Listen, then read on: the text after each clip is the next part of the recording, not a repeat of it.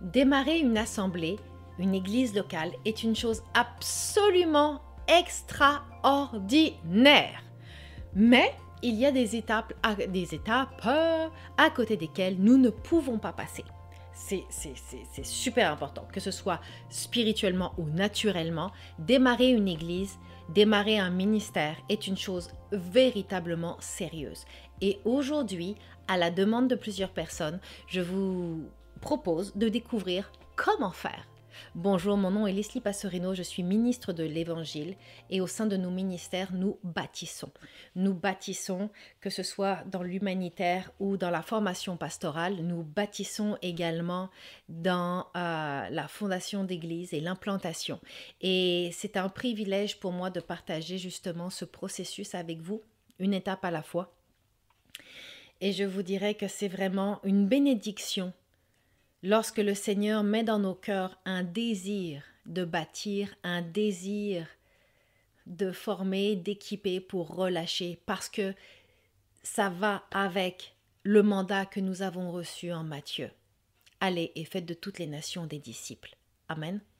Donc, donc, donc, donc, donc, comment démarrer une assemblée et par quoi commencer?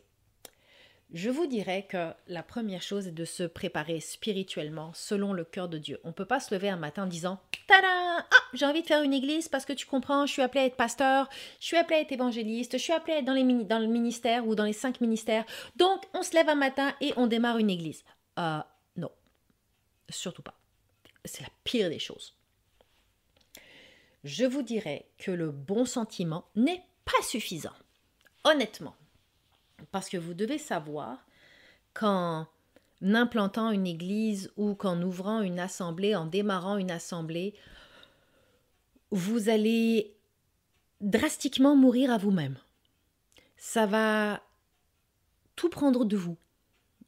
Et que si vous n'êtes pas prêt spirituellement, si vous n'êtes pas prêt, si ça n'est vraiment pas du tout le mandat de Christ pour vous, ou que vous n'êtes pas certain ou que c'est un désir parce que vous voyez certains ministères qui réussissent et que ça vous semble possible et facile, changez de carrière. Honnêtement, faites-vous un cadeau. Parce que je vous dirais que d'avoir une assemblée ou un ministère n'est pas quelque chose de glorieux. Ça paraît glorieux, mais ça ne l'est pas. En fait, nous sommes là pour servir les âmes au travers de notre appel avec Dieu, de notre amour pour Dieu, de notre vie en Dieu. Je ne peux pas le dire autrement. Ce n'est pas quelque chose où, euh, même si vous voyez des, des, églises qui réussissent, qui prospèrent et qui sont 20 000, et je n'ai rien du tout contre les églises de 20 000 ou de 70 000 ou de 3 000 ou de 1000 ou de 60, je ne suis pas impressionnée par les chiffres quels qu'ils soient.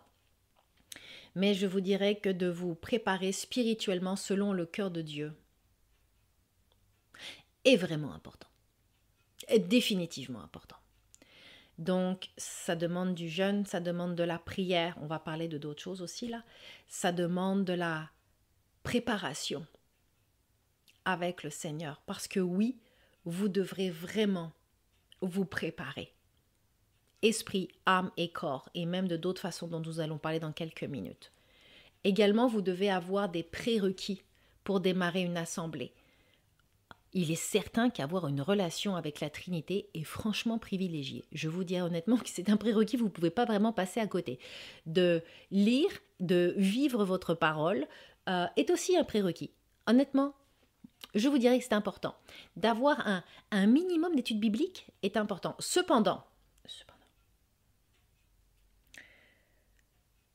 ce n'est pas parce que vous ferez un doctorat en théologie que vous aurez nécessairement une super église, super giga wow, manifestant les miracles, les signes et les prodiges. L'onction ne se fait pas au prorata de l'étude en théologie. Je veux juste clarifier ce point. J'ai connu des gens qui, oui, ont fait un doctorat en théologie, puis ils ont un super ministère, gloire à Dieu. Et j'ai connu des gens qui n'avaient même pas fini leur étude secondaire.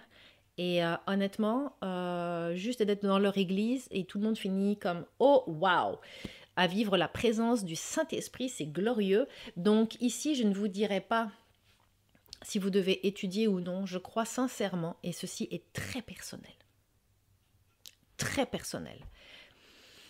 Je crois sincèrement que nous devons tous savoir, lorsque l'on démarre un ministère, la profondeur de notre relation avec Dieu et savoir s'il veut ou non que nous fassions des études théologiques et jusqu'à quel degré. Oui, oui, en effet, de faire des études bibliques est un prérequis. C'est important de connaître sa parole, c'est important de, de pouvoir citer aussi, euh, figurer, figurer les, livres bibliques dans les époques et euh, l'éducation sociale, culturelle, financière, tout ce qui allait avec pour comprendre l'essence de certains dialogues qu'avaient les hommes et les femmes de Dieu à cette époque-là, de comprendre la culture, de comprendre qu'est-ce qui s'est passé au sein de l'Église primitive, qui s'est transformée en Église moderne et en Église post-moderne. Je comprends et c'est important et on passe tous par là, Cependant, tout le monde, comme je vous l'ai dit, n'est pas appelé à aller nécessairement passer un doctorat de 8 ans d'études il y a des hommes et des femmes de Dieu extraordinaires, des pères et des mères de la foi qui n'ont pas eu ce privilège d'étudier et qui ont fait des choses extraordinaires.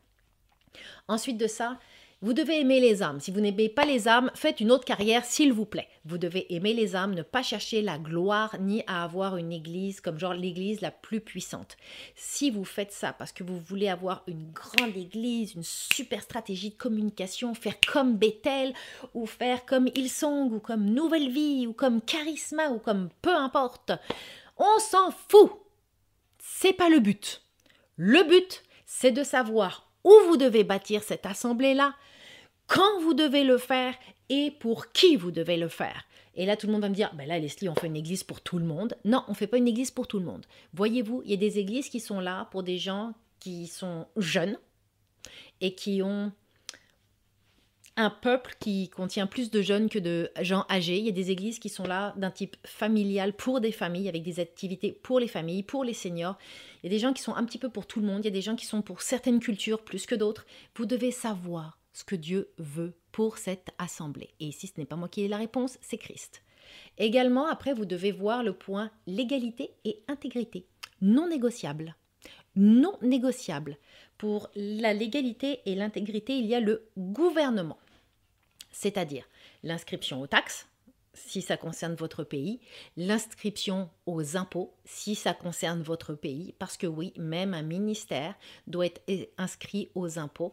Également, l'inscription au reçu des dîmes et des offrandes si ça concerne votre pays, vous devez le faire. Chaque pays est très différent. Vous devez enregistrer votre église, votre assemblée ou le ministère d'une manière légale.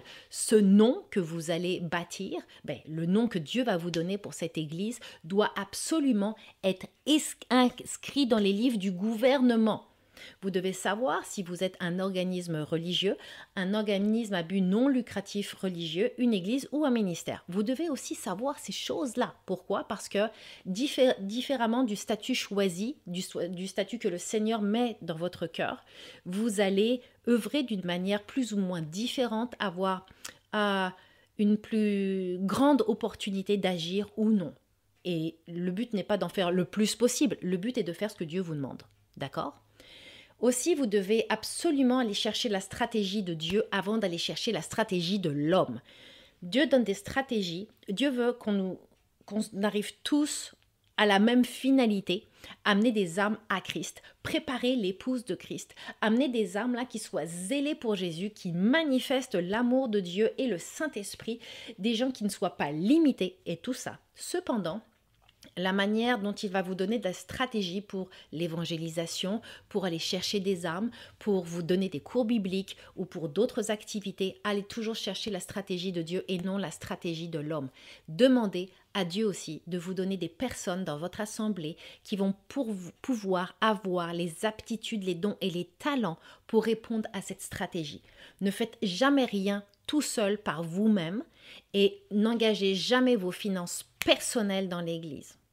Séparez votre Église. Ayez des fonds financiers. Ayez de l'ordre. Ayez de la protection. Par protection, ayez des mentors sur votre vie. Faites partie d'un mouvement qui va vous couvrir spirituellement. Ayez un comité d'administration et ne gérez pas les finances de l'Église, mais ayez des personnes pour cela.